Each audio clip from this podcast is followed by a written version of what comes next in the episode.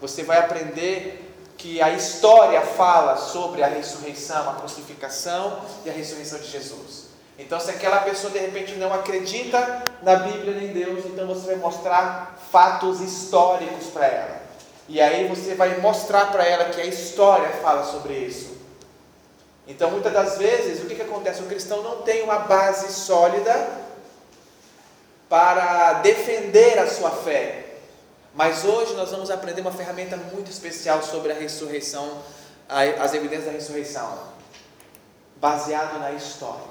Então, é, a respeito da, das evidências da ressurreição, nós vamos entender que na história nós temos alguns, alguns, é, algumas ferramentas que vai nos fazer é, chegar ao, a um denominador comum e que são filtros que vai nos levar ao entendimento dessas evidências em um âmbito histórico, trazendo evidências da própria história. Então ele vai falar do testemunho que esse versículo fala muito sobre algo que ele teve na infância. Quando ele era jovem, essa passagem bíblica impactou a vida dele. Quando ele era pequeno, ele tinha medo de morrer, tinha medo da morte. Ele pegava e abraçava aqui na, na, a mãe dele: Mãe, não quero que você morra nem eu. Ele cresceu vendo o mundo e a morte que estava acontecendo no mundo, e ele crescia se entristecendo. Ele era uma criança muito triste. Mas quando ele completou 19 anos, ele pegou a Bíblia e ele viu essa passagem das palavras de Jesus que diz: Porque eu vivo e também vós vivereis. Mas essas palavras, essas palavras são verdadeiras se Jesus realmente ressuscitou. O apóstolo Paulo, ele escreve em 1 Coríntios 15, e ele falou isso: E se Cristo não ressuscitou, é vã a vossa fé. Somos os mais miseráveis de todos os homens. Por isso a ressurreição é a base do cristianismo. É o que nos faz ter esperança no futuro. Se a ressurreição não existiu, não vale a pena ser cristão. Mas hoje vamos ver que a ressurreição realmente aconteceu. Não somente como uma ideia, mas como a, a um feito histórico. Mas isso também tem outra utilidade. Então, olha só, é, essas são as filhas do Cris e ela, tá, ela, tá, ela, ela estuda. E lá na escola ela tem um amigo que é muçulmano. E esse amigo muçulmano falou isso para ela: Você sabia que Jesus, o Jesus que você acredita nunca morreu na cruz? Ele falou isso para ela. E isso é que os muçulmanos creem que muitas pessoas acreditam. Olha o que, que esses filmes têm falado. Isso é um filme que está passando uma série. E olha o que, que essa série fala. Na realidade, Jesus foi a divindade solar de uma seita gnóstica cristã.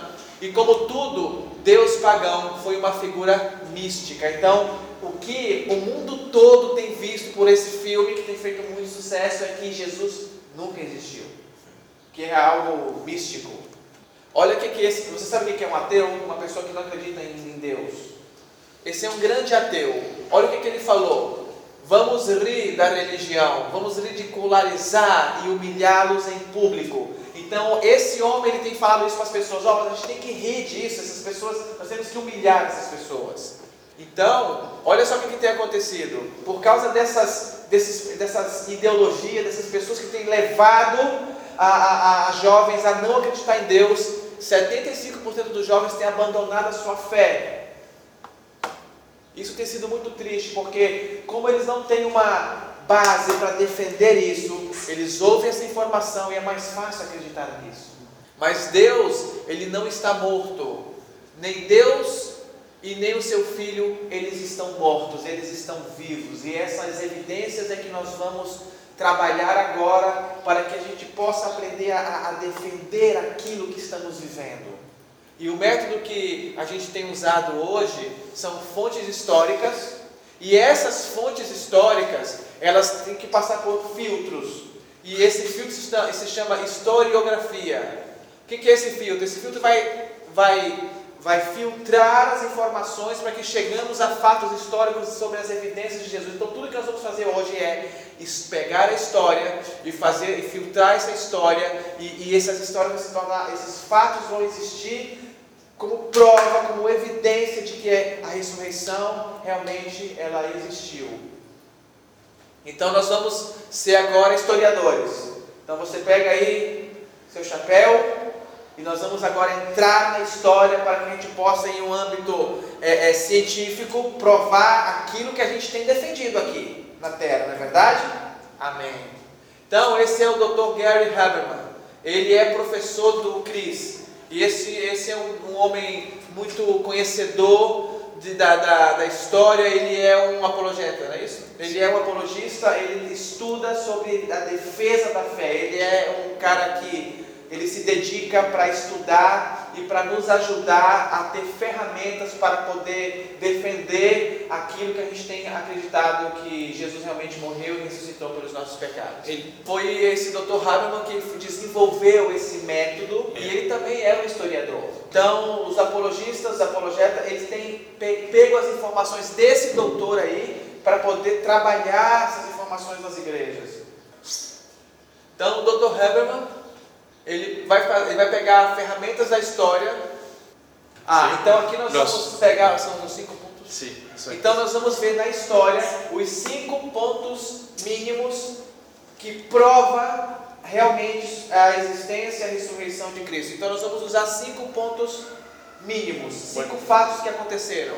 Esses cinco pontos nós vamos filtrar esses Sim. pontos. As fontes, nós vamos pegar essas fontes, lembra que nós vamos usar um filtro? E esses são os filtros que nós vamos usar. São os critérios que os historiadores utilizam.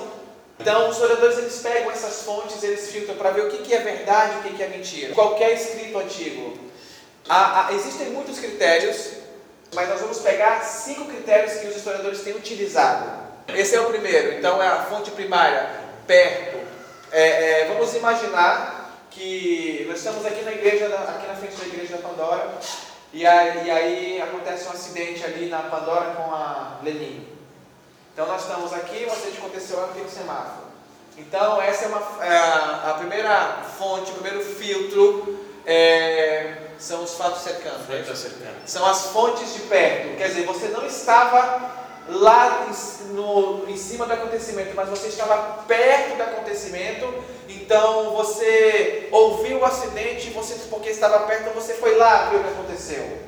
Porque você era uma fonte de perto, você estava perto do acontecimento, então você tinha como obter a informação que estava perto. A segunda fonte são as testemunhas oculares. O que, que é? Nesse acidente, vamos, vamos supor que você estava no semáforo e ali aconteceu o acidente você viu o acidente. Então você é uma testemunha ocular. Agora você não, tá, você não é mais uma testemunha de perto.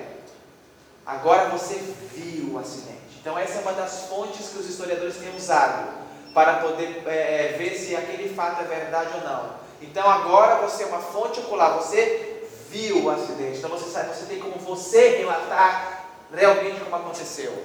E o terceiro ponto, o terceiro fato é a testemunha vergonhosa. O que é testemunha vergonhosa? Você lembra daquela história de que quem foi as primeiras, as primeiras pessoas que chegaram lá no túmulo de Jesus? Sabe dizer quem foi? Foram as mulheres, não é isso? Então isso é um testemunho vergonhoso. Porque na cultura judaica, é, as mulheres não tinham é, direito a nada, elas, elas eram ah, não tinham crédito. Então, se alguém quisesse escrever uma mentira sobre Jesus, essas pessoas não iam escrever sobre que as primeiras pessoas que chegaram no túmulo eram mulheres, porque seria um testemunho vergonhoso, uma vez que mulher não tinha crédito nenhum naquela época. Então, isso foi um dado que foi colocado lá, um fato, primeiro que foi visto foram as mulheres. Isso é um dado vergonhoso, por quê? Porque para a cultura judaica, mulher não tinha crédito nenhum. Então, esse é o testemunho vergonhoso. Outro testemunho vergonhoso está em Gálatas 2. Quando o apóstolo Paulo chega com o apóstolo Pedro e eles discutem, e o apóstolo Paulo fala assim: Ah, você é um hipócrita, Pedro. Se alguém quiser se enganar, você escrever algo mentiroso, esse fato não estaria ali. Porque isso estaria, é algo vergonhoso. Foi colocado na Bíblia que dois homens que seguiam a Jesus estavam discutindo. E isso tudo foi relatado, a história percebeu que nada foi escondido. Então, se alguém quisesse ocultar algum fato para escrever uma mentira, não colocariam que tinha sido mulheres as primeiras a ver o túmulo de Jesus e não teriam colocado a discussão do apóstolo Paulo e do apóstolo Pedro. Então, são fatos reais, não há nada inventado. O quarto ponto é a testemunha inimiga. O que é o testemunho inimigo? O testemunho inimigo é um exemplo. Eu estou com raiva do Cris. Eu não quero mais ser amigo do Cris. Mas o Cris sabe cozinhar bem. Então eu chego para você e falo assim, ó, ó, o Cris cozinha muito bem. Ah, mas eu não quero mais ser amigo dele. Foi como, é, tá vendo? Quer dizer, eu não quero mais ser amigo dele, mas eu tenho algo de bom dele. Um exemplo disso. Por que, que o apóstolo Paulo se converteu ao cristianismo? Tinha motivo para ele se converter, uma vez que ele era o cara, um homem estudado, bem sucedido, com patentes, e que ele perseguia a igreja. Então isso está relatado, ele era um testemunho inimigo. Tanto que quando ele se converte, é, é, Barnabé tem que levar ele até a igreja para que as pessoas acreditavam, acreditassem que verdadeiramente ele tinha se convertido. Porque ele era um testemunho de militão. Ele sabia da verdade, uma vez que ele se converteu.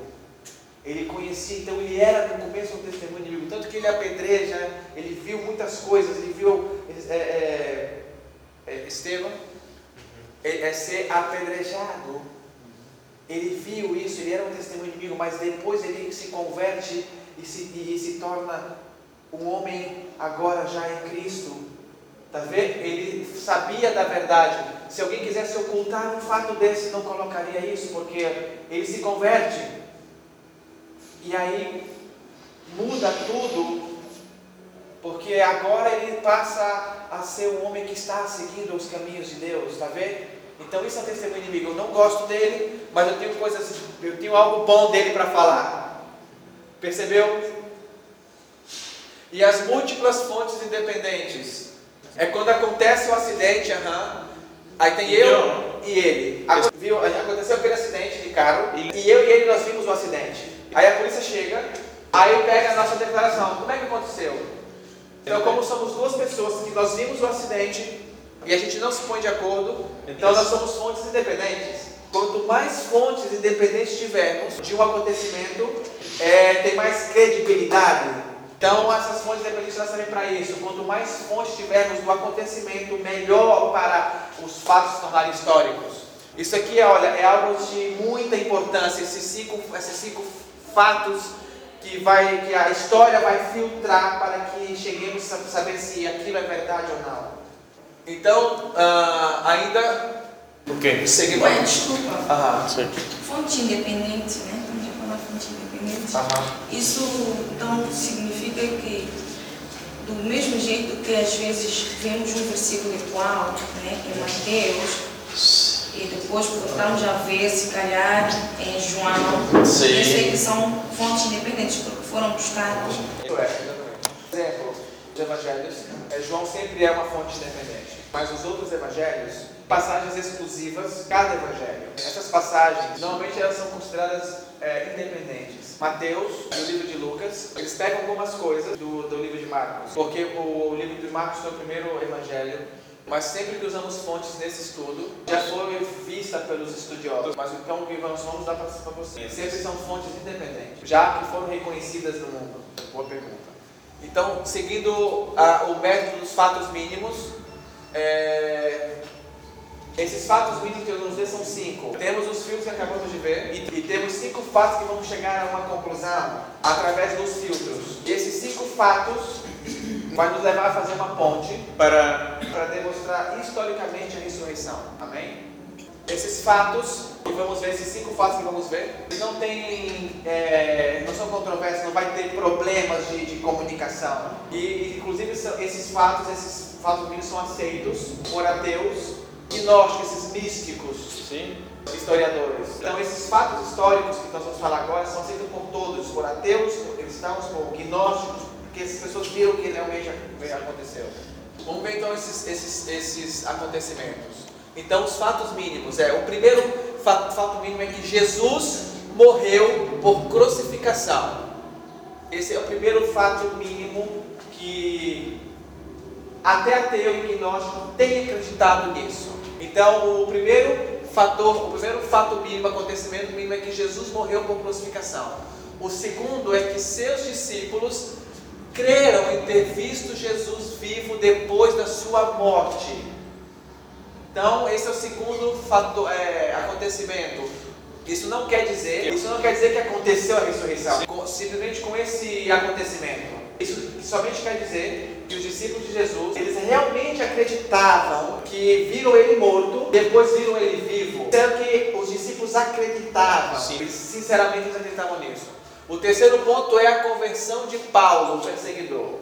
Então, o quarto é a conversão de Tiago, irmão de Jesus. E o quinto é que o túmulo de Jesus foi encontrado vazio. Então nós vamos explicar agora mais especificamente cada ponto desse, cada fato mínimo desse. Então esses, essas fontes que nós vamos estudar, extra-bíblicas e bíblicas, nós vamos ver que esses acontecimentos ocorreram é, a partir da crucificação de Jesus até 150 anos. No máximo 150 anos, não mais do que isso. A partir da crucificação até 150 anos, nós vamos mostrar isso, essas fontes extra-bíblicas e fontes bíblicas. Não mais do que isso. Então nós vamos começar com as fontes extra-bíblicas. Isso foi um ateu que falou. Isso foi um ateu, uma pessoa que não acredita em Deus. Se Jesus foi tão importante, porque nenhum historiador romano o mencionou? Então os ateus, eles, eles, eles fazem sempre essa pergunta: ah, pois então se Jesus existiu, se Jesus é tão importante, por que, que nenhum historiador romano falou sobre ele? Mas nós vamos ver na história que falaram. Esse historiador Cornélio Tácito, ele esteve na época de 55 depois de Cristo, e ele era um senador e historiador romano. E ele valida os evangelhos. Ele fala assim: Neron submeteu a torturas requintadas aos cristãos. Um grupo odiado por seus crimes horríveis. Seu nome vem de Cristo, quem sob o reinado de Tibério foi executado pelo procurador Pôncio Pilatos. Quer dizer, um historiador romano validando os evangelhos, falando que realmente houve uma perseguição contra os cristãos por causa desse Cristo que eles, cristãos tinham como Deus. E quando você vê, realmente, Pôncio Pilatos fez o quê? Libera Barabás, crucifica Jesus. E então, ele pegou esse dado, ele estava escrevendo esse acontecimento. Pode passar? Esse é outro historiador, Gaio Suetônio. Ele era um historiador romano, ele era guardião dos arquivos imperiais e ele escreve algo sobre o imperador Cláudio. Ele diz assim: Como os judeus provocavam constantemente tumultos por causa de Cristo, o imperador Cláudio os expulsou de Roma. Olha que coisa interessante os judeus provocavam por causa de Cristo, então foram expulsos. E isso, esse fato que esse homem falou, coincide no livro de Atos, capítulo 18, em 2, que diz assim: Depois dessas coisas, Paulo partiu de Atenas e foi para Corinto. Ele encontrou um judeu chamado Áquila, natural do Ponto. Vinha recentemente da Itália com sua esposa Priscila pois Cláudio tinha mandado que todos os judeus saíssem de Roma. Então, aquele escritor romano falou sobre esse acontecimento. Ele estava lá e ele realmente relata isso como verdade. Ateu. Então, quando o ateu fala assim, ah, por que, que Jesus foi tão importante, por que, que nenhum historiador romano fala dele? E aí você coloca todos esses historiadores romanos que escreveram sobre Jesus e olha a cara que eles ficam aí depois. realmente tem dor, realmente existiu, Pai. E agora? Essa é a cara que eles ficam. Qual é a importância disso que estamos falando aqui? É que a história romana, secular, eles não eram cristãos esses homens, coincide com a história da Bíblia, sabe? Então isso é o mais importante que você tem que perceber, é que você pode usar a história romana e aqui está escrito também nas histórias, então, para mostrar para essas pessoas que realmente a história mostra que Jesus existiu. Outro exemplo é Flávio José, ele foi um judeu, um historiador judeu, e ele faz menção de Herodes, Pilatos, João Batista, Félix, Festo, Anás, Caifás, Ananias e Tiago, irmão de Jesus, e ele faz menção do próprio Jesus. Então, quer dizer, era um historiador judeu que falava dessas pessoas. Então, alguns. A história secular também ela nos ajuda por ideias populares que estão totalmente erradas. E as pessoas acabam acreditando porque acabam pegando e lendo esses livros, mas nem tudo que está em livro é verdade. Esse livro foi muito famoso faz tempo.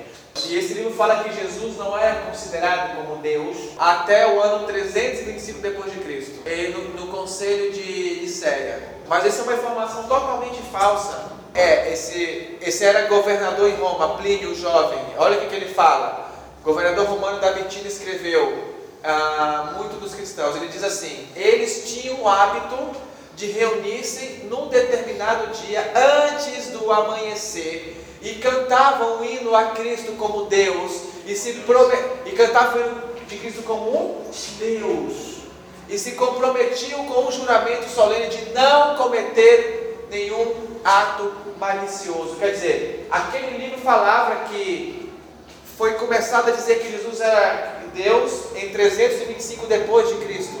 Olha a data que está ali, ó. Quer dizer, eles tinham o hábito de reunir-se num determinado dia antes do amanhecer e cantavam hinos a Cristo como Deus. Quer dizer, aquele dado daquele livro está totalmente errado. Então é falso, não vale, porque esse governador ele escreve das pessoas, os primeiros cristãos já adorando a Cristo como Deus. Então o que a gente pode concluir da história extra-bíblica? É que é, esse é um documento falso, não tem validade nenhuma, não tem nenhuma fonte histórica para validar o que esse livro está dizendo. E que é, lembra aquele filme que diz que Jesus foi, é, não é, foi uma figura mística, que ele era uma divindade solar, de uma seita gnóstica? Isso também não tem base nenhuma histórica, não tem fato histórico, é falso.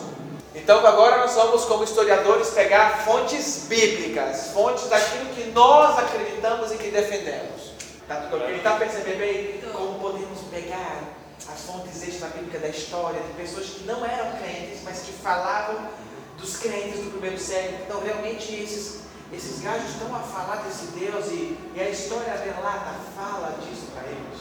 Está vendo? Então fontes históricas que estão falando do nosso Deus. É importante ver que a história secular prova que Jesus existiu e que são fontes que provam que Jesus realmente morreu crucificado. Mas para nós isso não é nada novo. Você sabia disso? Que está na Agora nós vamos ver fontes bíblicas. 1 de Coríntios 15, 3, 7 fala o seguinte. Essa é uma das passagens mais importantes da Bíblia. Fala da ressurreição.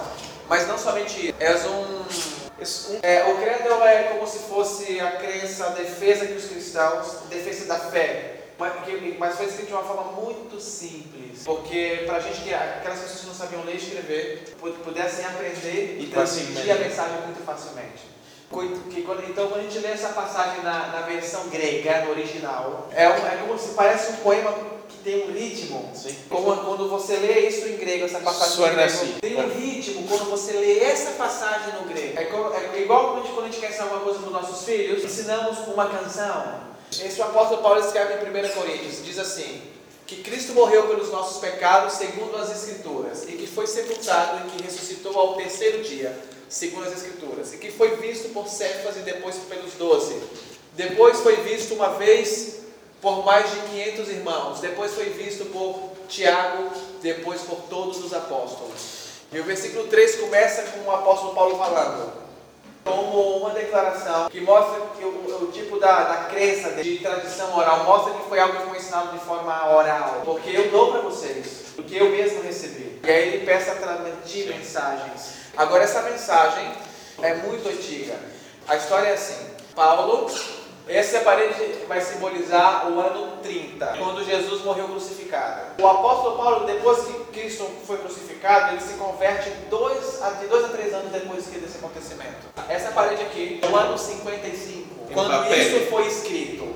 Mas o apóstolo Paulo ele relata no livro de Gálatas 1 e 2 que quando ele se converte ao cristianismo, ele vai para a Arábia e ele ficou lá três anos. Depois ele volta a Jerusalém. E ele se junta com os apóstolos.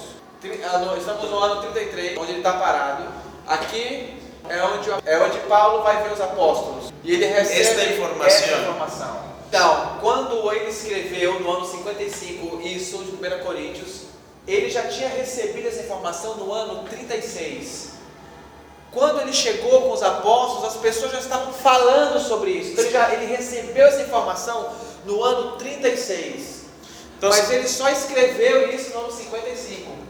Quer dizer, essa informação é muito antiga. O que ele quer dizer com isso? Os primeiros cristãos, poucos anos depois da crucificação, já acreditavam que Jesus havia ressuscitado. Essa sempre foi a mensagem central desde o início. Então, a fonte mais antiga da morte e ressurreição de Jesus é essa passagem do apóstolo Paulo. Não é todo o livro de Coríntios, é essa passagem. É importante essa passagem. Percebeu? Mais ou menos. Eu, eu vou explicar então. O que ele quer dizer é que nós criamos aqui uma linha do tempo imaginária. Para que, porque é, o apóstolo Paulo nessa passagem está falando sobre que realmente Cristo ele morreu. E muitas pessoas dizem que não.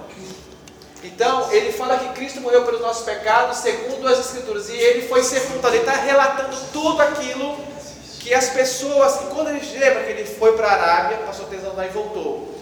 Quando ele voltou para Jerusalém, ele se encontrou com os discípulos, no ano 36. Agora Sim. Então, olha o que fala o livro de Gálatas a partir do versículo 17. Gálatas 1, 17. Para que você possa entender, nessa linha imaginária do tempo, o que, que a gente quer explicar a respeito da história. Vamos colocar cadeiras. Jesus crucificado, ano 30. Então, a partir da crucificação aproximada do ano 30, o apóstolo Paulo se converte mais ou menos dois, dois três anos depois. Nessa passagem que nós vamos ler agora, então ele vai falar nessa passagem o que aconteceu depois da sua conversão. Ele fala assim: é, Nem subi a Jerusalém para estar com que já antes de mim eram apóstolos, mas parti para a Arábia e voltei outra vez a Damasco. Depois de passado três anos, depois de passado três anos, uhum. olha aqui, não, olha, é melhor você olhar para cá mesmo. Então lembra, crucificação, ano 30. Conversão de Paulo aproximadamente dois, três anos depois, vamos botar no 33. E aí, no ano 36, depois, ele foi para a Arábia, e ele passou três anos ali, ele voltou para Jerusalém, e ele estava no ano 36, aproximadamente, quando ele chega com os discípulos. E ele fala assim: depois, passado três anos, subi a Jerusalém para visitar as Cefas e demorei com ele 15 dias. Mas não vi a nenhum outro dos apóstolos, senão a Tiago, irmão do Senhor. Ok. Aí é aqui, quando ele volta da Arábia, ele vai a Jerusalém, no ano 36 é quando ele recebe essa mensagem. As pessoas estavam falando sobre que realmente Cristo havia morrido, que ele havia sido sepultado, que ele havia ressuscitado e que ele tinha sido visto por Cefa, pelos doze, por mais de 500 pessoas, por Tiago e todos os apóstolos. Então, quando ele chega, ele já vê que as pessoas estavam é, é, pregando, vivendo essa informação, falando que realmente ele havia morrido e ressuscitado e que várias pessoas tinham visto a ele. Então, no ano 36, ele recebe essa informação. 36. Mas ele só escreve no ano 55. Só para que você saiba na linha do tempo como isso aconteceu. Ok? Agora, que outras fontes existem? Essa é uma das fontes mais, essa é a fonte mais importante a respeito da ressurreição. Por quê? Porque vem de um inimigo, foi testemunha presencial. Ele se converteu porque viu Jesus. Ele também é uma fonte de perto, está perto da ressurreição. Ele é testemunho inimigo. Ele, ele, lembra, ele era perseguidor, ele era testemunho inimigo. Se a gente fizesse essa mesma linha do tempo, uma, uma, como uma pessoa como Alexandre Magno, que foi um grande rei dos gregos, então foi visto quando ele escreveu a sua biografia. A gente não podia, a gente não, ter, não, não ia dar para esperar só 55 anos. Quer dizer, nós vamos ter que atravessar essa parede e ir lá para a Costa do Sol. Essa informação sobre a, a morte e a ressurreição de Cristo, seis é, anos depois, não, é, não, existe nenhum livro de história. É a fonte mais perto, nós, nós temos a história da crucificação de Jesus. E a única fonte histórica é a Bíblia, porque a única fato, a única pessoa que estava ali para escrever isso era o apóstolo Paulo. Então é a fonte mais perto que nós tínhamos da escrita histórica desse acontecimento. Entendeu agora um pouco da escrita história? Sim. Quer fazer uma pergunta? Não, não, obrigada. Mas talvez se calhar você querer perceber. Então, significa que este só, é, é, é, só foi escrito depois destes anos. Uhum. Esta fonte, é, esta, esta ressurreição de Cristo. Aham. É assim, é, quando aconteceu a crucificação e a ressurreição, o apóstolo Paulo se converte dois anos depois. Sim. Aí ele vai embora para uma outra cidade. O que nós estamos querendo falar aqui é que a fonte mais perto que nós temos a respeito de ouvir falar da morte e ressurreição de Jesus está na Bíblia. Relatada pelo apóstolo Paulo, que era inimigo dos cristãos. Então ele era uma fonte inimiga. Ele relatou o acontecimento dos inimigos dele, que realmente aconteceu. E ele escreve isso 55 anos depois. Ele, escreve isso no ano 55. Está a perceber? clareou agora mais a mente, é isso que vamos falar. É, é, essa é a ideia central do, desse texto. Agora, quais são as outras fontes? Já, a gente já leu algumas. É, 1 Coríntios, Marcos, Mateus, Lucas, Atos e João. Então nós temos aí, e acabamos de ler o livro de Gálatas. Então essas são as outras fontes uhum. que nós temos que relata a respeito de Jesus fontes históricas, com fatos, os acontecimentos da ressurreição, a, a, a crença dos discípulos, a conversão de Paulo, de Tiago, uma vazia. Essas são as fontes que você vai encontrar, você não precisa pregar. Esses sete livros aqui são as únicas coisas que realmente nós precisamos para defender aquilo que a nossa história tem falado aí. Algumas pessoas falam assim, ah, você não pode usar a Bíblia para mostrar as coisas da Bíblia. Aí ela pode falar para você, você não acredita na Bíblia. Mas você pode falar para essa pessoa. É, esse doutor ele faz uma colocação, o doutor William Craig, para que as pessoas entendam que nós estamos usando a Bíblia não como só um, como livro inspirado. A gente realmente já sabe que é um livro inspirado por Deus, mas tem pessoas que não acreditam nisso. Então a ideia é usar para poder ganhar essas pessoas a Bíblia como um documento histórico. Isso é que podemos é, contestar essas pessoas. As pessoas que insistem em buscar evidências fora do Novo Testamento não entendem realmente o que estão a pedir. Exigem que ignoremos fontes mais antigas sobre Jesus a favor de fontes posteriores, secundárias e menos confiáveis. Por isso que estamos usando essas fontes, fontes mais de perto e mais confiáveis. Não existe outra fonte mais confiável para falar a respeito de Jesus. É importante você explicar para essa pessoa que não acredita na Bíblia que quando temos uma Bíblia na mão, a gente não recebeu assim a Bíblia na primeira, no primeiro século. Eram documentos separados. E aí a igreja que fez, ela juntou tudo em um caderno só, em um livro só. Será que isso são fontes independentes. Foram escritos por vários lugares e anos. Nós vamos entrar nos, nos feitos mínimos, nos fatos mínimos. A conclusão que a gente chega é que ah, esses fatos históricos, eles são aceitos pelos, pela grande maioria das pessoas estudiosas incluindo os ateus e os gnósticos. E esses historiadores eles verificam esses fatos para saber se é verdade ou não pela história. Então agora vamos fazer o que? Aplicar esses fatos nos filtros para ver cada ponto desse. Para ver quantas fontes nós temos para dar legalidade no nosso documento. Agora, quantas fontes nós precisamos para que aquele fato que está sendo falado realmente seja considerado histórico? Homem foi um grande historiador foi o que ele falou sobre as fontes independentes. Muitos fatos da antiguidade se apoiam numa fonte histórica.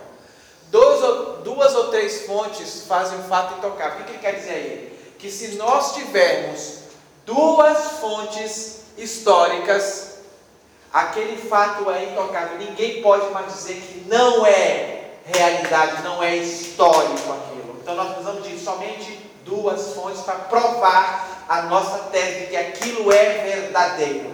É como o acidente que nós falamos, né? Se somente uma pessoa viu o acidente, aí realmente você fala assim, não, não foi esse, não teve acidente. Uma contra a outra, é uma palavra sua contra dela. Mas duas pessoas viram e o mentiroso ele tem peso nenhum, porque duas pessoas viram a mesma coisa, então de acordo. Você, você, quantas fontes você acredita que existe para a crucificação?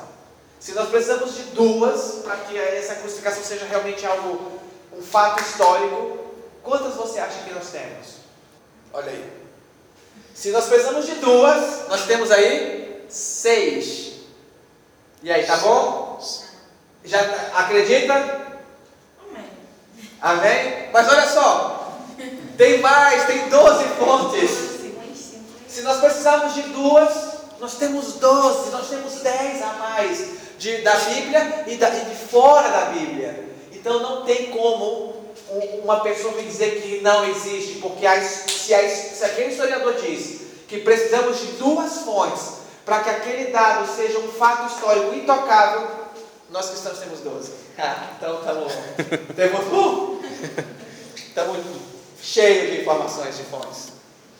E olha o que esse ateu ele falou. Esse foi um estudioso esse do no... Ele é um estudioso da Bíblia, mas que não acreditava na ressurreição. O que, que ele fala? A crucificação é tão certa como pode ser qualquer fato histórico. Um ateu falando que realmente aconteceu como qualquer outro fato histórico, existiu. Só que não é só esse não, tem vários que falam. É, é, é, poderia falar de 10 exemplos, mas o nosso tempo é realmente... Olha o que esse gnóstico fala. Um dos fatos mais certos da história é que Jesus foi crucificado. Pessoas que não acreditam. Mas como um dado histórico, eles acreditam. Eles têm que falar, porque a história prova que foi verdade. Tu sabe o que, que os muçulmanos acreditam a respeito da morte e crucificação de Jesus? Tu sabe dizer o que eles falam? Agora que vi ali, que, que não existe, que Jesus é, foi punir qualquer um. Você sabia disso? Que eles não acreditam? Não por alto, assim. Não, não sabem por alto. Que não crê? Sim. E olha o que, que o Corão fala.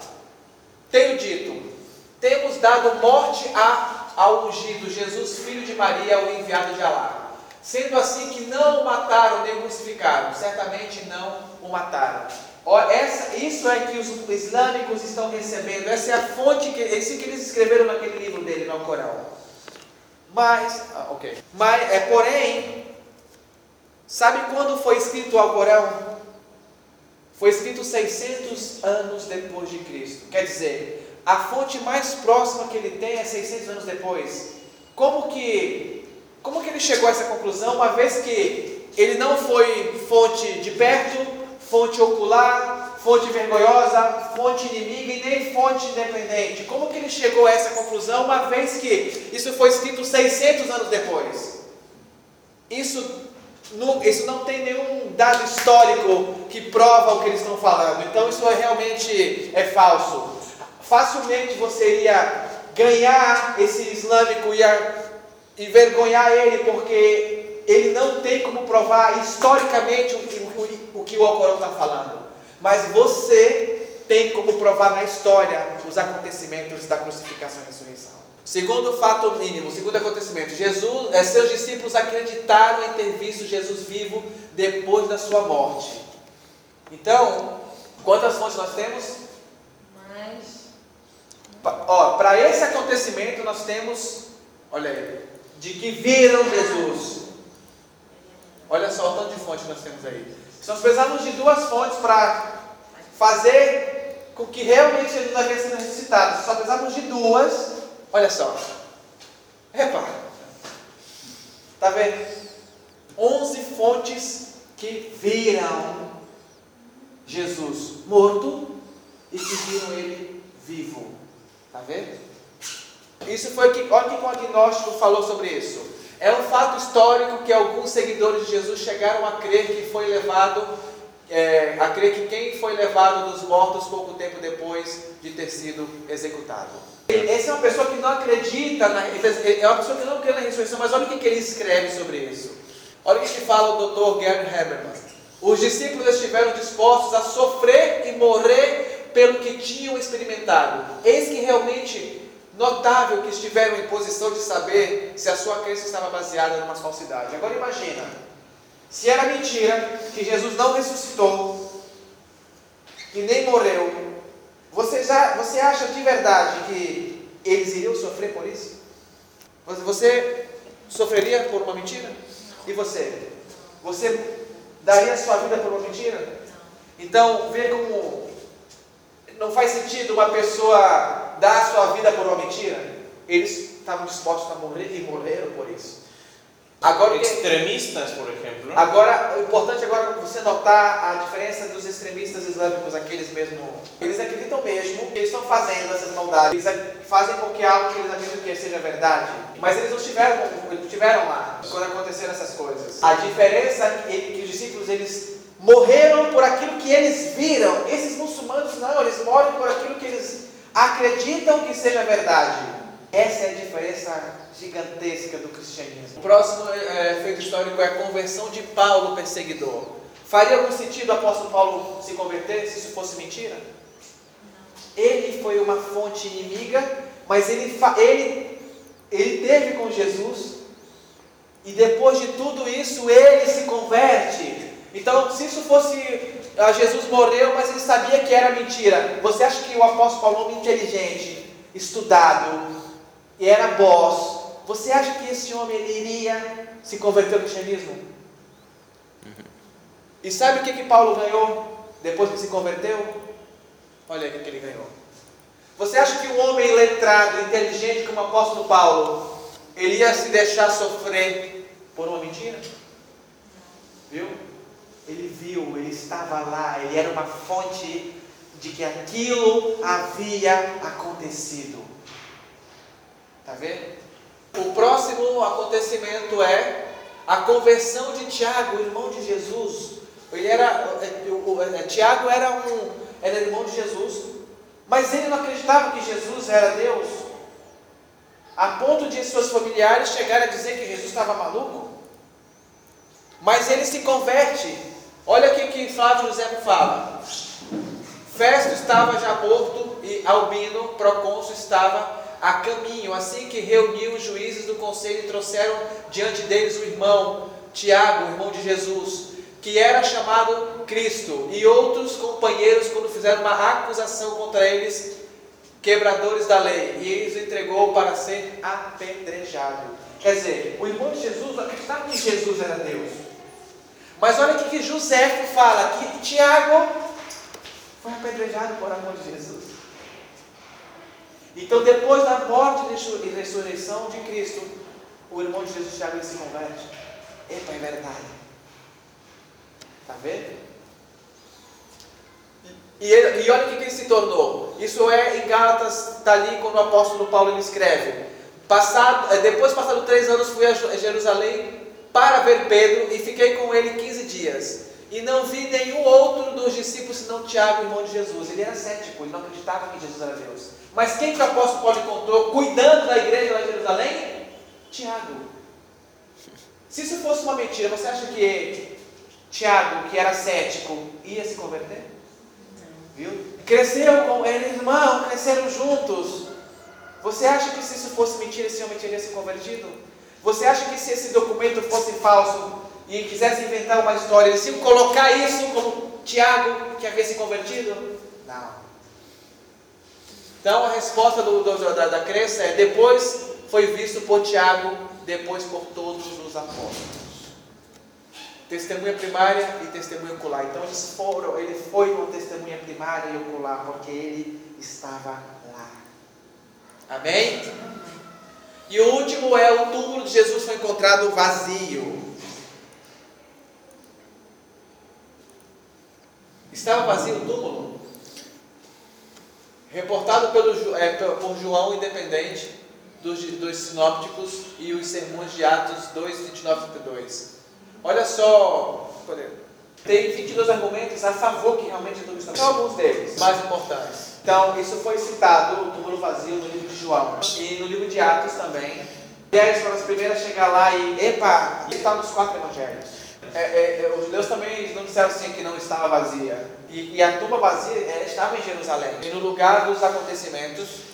E também temos o, te, o testemunho inimigo que, de um documento que se chama Toledo Gesso. São documentos de tradições hebraicas muito antigas. O documento diz que a tumba de Jesus realmente estava vazia. Esse é o, o testemunho inimigo. Eles não queriam que Messias fosse Deus, mas ele realmente relata um acontecimento que realmente a tumba de Jesus estava vazia. E, na, e na, na, na, no relato da crença de 1 Coríntios 15, não diz que a tumba estava vazia, então, mas diz que ele ressuscitou. Então logo a tumba tem que estar vazia. Sim.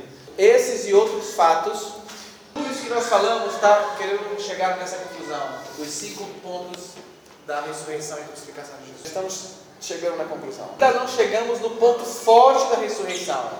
Os cinco acontecimentos, por si só, não demonstram a ressurreição. Mas esses acontecimentos precisam de uma explicação. O que explica esses cinco fatos Sim. de acontecimentos? Agora nós vamos pegar esses cinco fatos e mostrar a ressurreição. Como é que nós vamos fazer? Fazer por eliminação.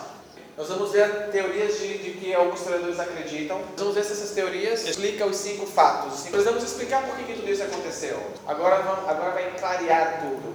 Algumas pessoas dizem que esses cinco fatos que ali podem ser explicados, que era uma lenda. Ah, foi mentira. Por que essa teoria não funciona? Porque os evangelhos escritos perto, foram, foram escritos perto dos fatos. Então não haveria tempo para criar uma lenda. Porque você pode ver desde a crucificação, as pessoas já começaram a, a, a falar sobre isso e a escrever sobre isso. Porque os evangelhos que, que temos são os mesmos que foram escritos no primeiro século, quer dizer, não, é, o que foi escrito lá nós temos hoje aqui. Então não, não, não sofreu mudanças que chegasse a se transformar em uma lenda. Uhum. Os, os conhecedores sabem que é preciso que termine pelo menos duas gerações antes que forme uma lenda. Percebeu aí? Não consegui bem.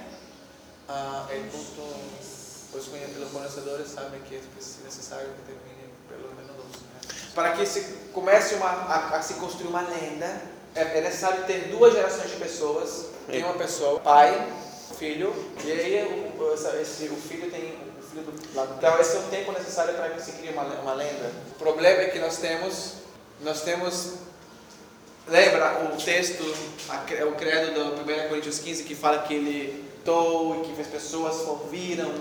Está lá em 1 Coríntios 15. Não se foi feita uma lenda por causa desse credo, porque ali está escrito algo e isso não, não mudou. As lendas não explicam a conversão de Paulo a Tiago. Quer dizer, então, se era uma lenda, por que então Paulo se converte e ele deixa tudo que tinha e passa a sofrer? Se fosse uma lenda, Tiago não teria se convertido, porque eles não iriam, ah, isso aqui não aconteceu. O apóstolo Paulo ia ver, isso é mentira, é uma lenda, mas eles viram os acontecimentos. É, e os discípulos estiveram dispostos a morrer por causa da, da, da verdade que eles tinham visto. Então, era impossível ser uma lenda, uma vez que eles, essas pessoas morreram por essa causa. E a gente tem fontes que a- realmente a- a- o túmulo estava vazio. Quer dizer, não tem como ser uma lenda. Sim. Senão essas pessoas não teriam se convertido e sofrido, senão nada dessas coisas teria acontecido. Porque essas coisas não explicam nada. Sim. Quer dizer, são homens que pensam que foi isso, mas que não tem como é, nos enganar ou enganar alguém, porque eles não têm fontes históricas de nada dessa, daquilo que eles estão pregando que foi uma lenda. Nós vamos ver dois mais que é muito importante. No exemplo, se, ah, pessoas falam assim, ah, os discípulos tiveram uma alucinação e, disseram que viram Jesus. Mas isso também não funciona. Por que, que não funciona? Porque não se explica o túmulo vazio nem o corpo perdido de Cristo. A crença judaica não tem um Messias ressuscitado. Eles esperam que Jesus vai vir em um, um trono de glória e vai reinar mesmo, tá vendo? Eles não esperavam que iria ressuscitar. Eram judeus, né? E alguns eram, e, e eles não esperavam, uma vez que eles acreditavam que isso não existia. Perderam a esperança. Estavam muito tristes sozinhos. Se convertem em grandes proclamadores do Evangelho até a morte. Então não tinha como ser uma alucinação. Jesus apareceu múltiplas vezes a diferentes pessoas em múltiplos lugares, em múltiplas circunstâncias, crentes, céticos e inimigos. Então, se fosse uma, ilu- uma ilusão, como essas várias pessoas tiveram ilusões? Como assim? Como ele apareceu várias vezes para as mesmas pessoas e para muitas outras pessoas. Como que todas essas pessoas estavam tendo ilusões? Não é possível isso. A- a- a- o fato é que as alucinações são como sonhos. Quando você acorda de manhã, vai até alguma pessoa da sua família e você teve um sonho muito bonito. Uau, como foi lindo, né? Aquele sonho que tivemos na praia, como se ela tivesse tido o mesmo sonho. Isso não existe. O, o sonho, os sonhos são independentes. É o mesmo com as alucinações. As alucinações não se dividem. Vamos ter aqui agora em grupo, todo mundo vai ter a mesma alucinação. Não existe isso. E um expert em psiquiatria, ele vai falar um pouco sobre alucinação. Ele diz assim: durante as últimas duas décadas, tenho estudado a literatura profissional escrita por psicólogos, psiquiatras e outros profissionais médicos e ainda não tenho encontrado um só caso de alucinação em grupo, tá vendo? Quer dizer que as alucinações são individuais, cada um tem a sua. Então é impossível que os discípulos e aquelas 500 pessoas e, a- e todos que viram tivessem, tiveram a mesma alucinação. As alucinações não explicam nada, pelo contrário. Jesus não somente apareceu a um grupo e todos acreditavam. Apareceu para vários grupos, apareceu para mulheres, para os seus discípulos, apareceu para todos os que iam caminhando, apareceu para Pedro e João, apareceu só para Pedro, A- a 500 pessoas, a Tiago. Então todos já têm que ter tido a mesma alucinação. É impossível. Então nós vamos ver somente agora o roubo do cadáver e sobre esse ser gêmeo. Alguns dizem que os discípulos foram lá, lá no túmulo, abriram o de Jesus e esconderam. E E depois- falaram assim, ei, Jesus ressuscitou. Sim. Isso não funcionaria. Por que, que não funcionaria? Porque não explica a transformação de discípulo. Imagina, se eles tivessem criado uma mentira, você acha que eles seriam morridos por aquela mentira? Explica a transformação. Homens que estavam se e agora se tornaram proclamadores desse Deus? Não faz sentido, né? Não explica a conversão do apóstolo Paulo e de Tiago. Não explica. Se isso fosse uma mentira, isso não, não, não- eles não teriam se convertido. Os mentirosos não servem para ser mártires, quer dizer, os mentirosos são maus mártires, eles nunca são, nunca, nunca vão alcançar nada. O túmulo vazio por si só não, não convence. Tá vendo como.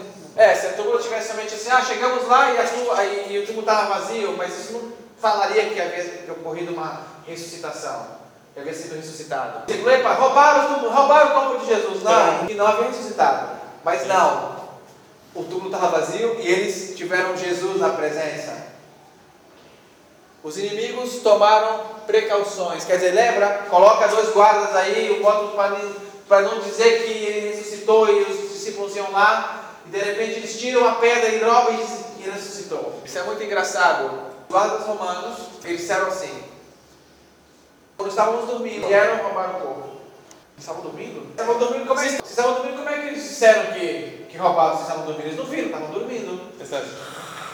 Aí eu estou dormindo, mas eles estão, eu sei que estão roubando o corpo. Eles não saberiam disso. É mau pretexto, é uma má justificativa. As testemunhas iniciais pensaram que o corpo foi roubado, mas mudaram de opinião. No início, quando chegaram lá, epa, cadê? Jesus, roubaram. Não, não. Não roubaram. Ele aparece depois e diz, eu estou aqui, eu ressuscitei. A princípio sim, mas depois eles mudaram de opinião porque eles viram até ponto de Tomé chegar e tocar em Jesus. Epa, quero tocar para ver se não é um espírito aí, pá. Nós temos que chegar e falar, epa, é Jesus mesmo, está aqui corpo, não é? E Jesus falou assim, poxa, tenho fome, então precisa. Quem sente fome é o corpo. Lembra o que eles comeram? Peixe. Então realmente ele estava ali. Agora nós vamos terminar com o fator de que alguns pensavam que ele era gêmeo. Os exames acreditam nisso, que Jesus era gêmeo, que tinha um igualzinho a ele. Imagina. Mas isso não funcionaria. Por que, que não funcionaria? Ah, não é mencionado em nenhum documento histórico, exceto um evangelho gnóstico de Tomé. Quer dizer, tem um evangelho gnóstico aí que menciona isso, mas não existe nenhum dado histórico para que para dar base de veracidade no que essa seita está dizendo. Não existe nada que relata isso. Essa foi uma seita que surgiu no norte da África. Eles começaram inventar histórias. Mas nada disso foi escrito no primeiro século depois da ressurreição. Então foi depois de muito tempo que isso foi escrito. Não é uma fonte confiável. Porque eles não viram perto. E é muito longe para eles relatarem alguma coisa que para ter veracidade. Então o Evangelho de Tomé não é uma fonte confiável de história. Então teria que haver mutilado a maneira de uma crucificação. Imagine que vocês somos gêmeos. Vamos fazer um. Contar uma história mentirosa do planeta. Sim? Ok. Vou te falar, ó, eu ressuscito e você vai morrer na cruz. O que, que parecia? Você ia aceitar isso? Não. Por que não? Por que não? Vai ser legal, tu morre, eu digo que ressuscitei. Aí tu vai morrer e eu vou ficar rico com essa história Vai aí. você primeiro. Eso diría yo, vas tú primero. Eso, eso. É perto, verdade? E a função? Epa, não seria suicídio. Os exames acreditam nessa teoria. Principalmente essa teoria que não existe nenhuma evidência. E se eles te perguntassem, ah, Jesus, o Islão tinha perguntado para você, Jesus tinha um irmão gêmeo? Me mostra a evidência disso. Tem alguma evidência histórica, perto dos acontecimentos do primeiro século, que Jesus teve irmão gêmeo? E aí eu vou acreditar nisso. Se você não tem nenhuma fonte histórica, desculpa, você, por favor, não. Então todas essas teorias, elas realmente são todas falhas. Não, não tem como ter verdade. O que, que acontece? O único acontecimento que explica o acontecimento ressurreição. que se relaciona à ressurreição é a própria ressurreição. Por quê? É porque o próprio Jesus ele pregou a, é, é, a sua morte e a sua ressurreição várias vezes. Esse que eu vou para o Pai, eu vou preparar lugar. E aí, então, quando Tomé pergunta o Senhor, né, lá em João 14, 6 e 7, ele fala que ele, ali ele iria, que ele, que ele ia preparar lugar, me mostra-nos o caminho, eu sou o caminho. Então, ali ele está falando sobre isso também. Exactamente, exactamente. Vários outros, muitos relatos que do, do- dos evangelhos fala sobre ele mesmo, olha, eu estou indo para o Pai. Uhum. Eu estou indo para o Pai. Ele sempre está falando, estou indo preparar lugar para vocês. Ele mesmo falou sobre sua morte e ressurreição. Quando ele fala que ele ia restituir, que tudo ia se destruir e que o templo seria reconstruído em três dias. Então ele- estava falando ali da sua morte. E as pessoas, né, na, na- na cosmovisão judaica, ele fala assim: Ah, Jesus está louco. Como é que um templo se destrói e se constrói em três dias? Ele também falou de Jonas. Assim como Jonas teve três dias dentro da barriga do peixe, Ele- o filho do homem estará três dentro da terra. Ele falou muitas Su- vezes sobre sua morte e ressurreição. Os fatos básicos da ressurreição estão em todos os evangelhos, escrito quando os testemunhos presenciais estavam vivos. Quer dizer, todas essas pessoas que escreveram sobre isso estavam vivos, escutavam Jesus. E finalmente explica perfeitamente os fatos e o crescimento do cristianismo em Palestina pacificamente. Qual é a diferença do Islã? O Islã, o Islã cresceu na, na, na Arábia de forma muito violenta. Conquistar território. As pessoas tinham que se converter ao Islã. Ou seja- ou que ir embora, ou morrer. O cristianismo cresce de forma pacífica. Perseguição no lugar dos acontecimentos. Lugar da é ressurreição. Há uma explosão. Igre- Desde da igreja do primeiro século. Ele gosta muito do que o teólogo fala. O Islã, o cristianismo, cresceu da espada. Parece que a espada de cada um estava apontando. Porque o cristianismo sofreu pela espada. Tá. E o Islã fez as pessoas sofrerem por meio da espada. Explicar o crescimento não somente por uma ressurreição, não faz evolução em Jerusalém. Então a nossa conclusão, isso quer dizer, a única coisa que realmente podemos falar, Jesus estou aqui, quer dizer para nós como cristãos. Isso é que Acerca falou desta. a respeito disso. A morte tem sido vencida e isto foi uma realidade evidente para o apóstolo Paulo quando escreveu: Onde está, ó morte, o teu aguilhão? Onde está, ó inferno, a tua vitória? Em poucas palavras, a morte está morta para todo cristão. O que ele quer dizer é que a morte não tem poder sobre a vida dos cristãos.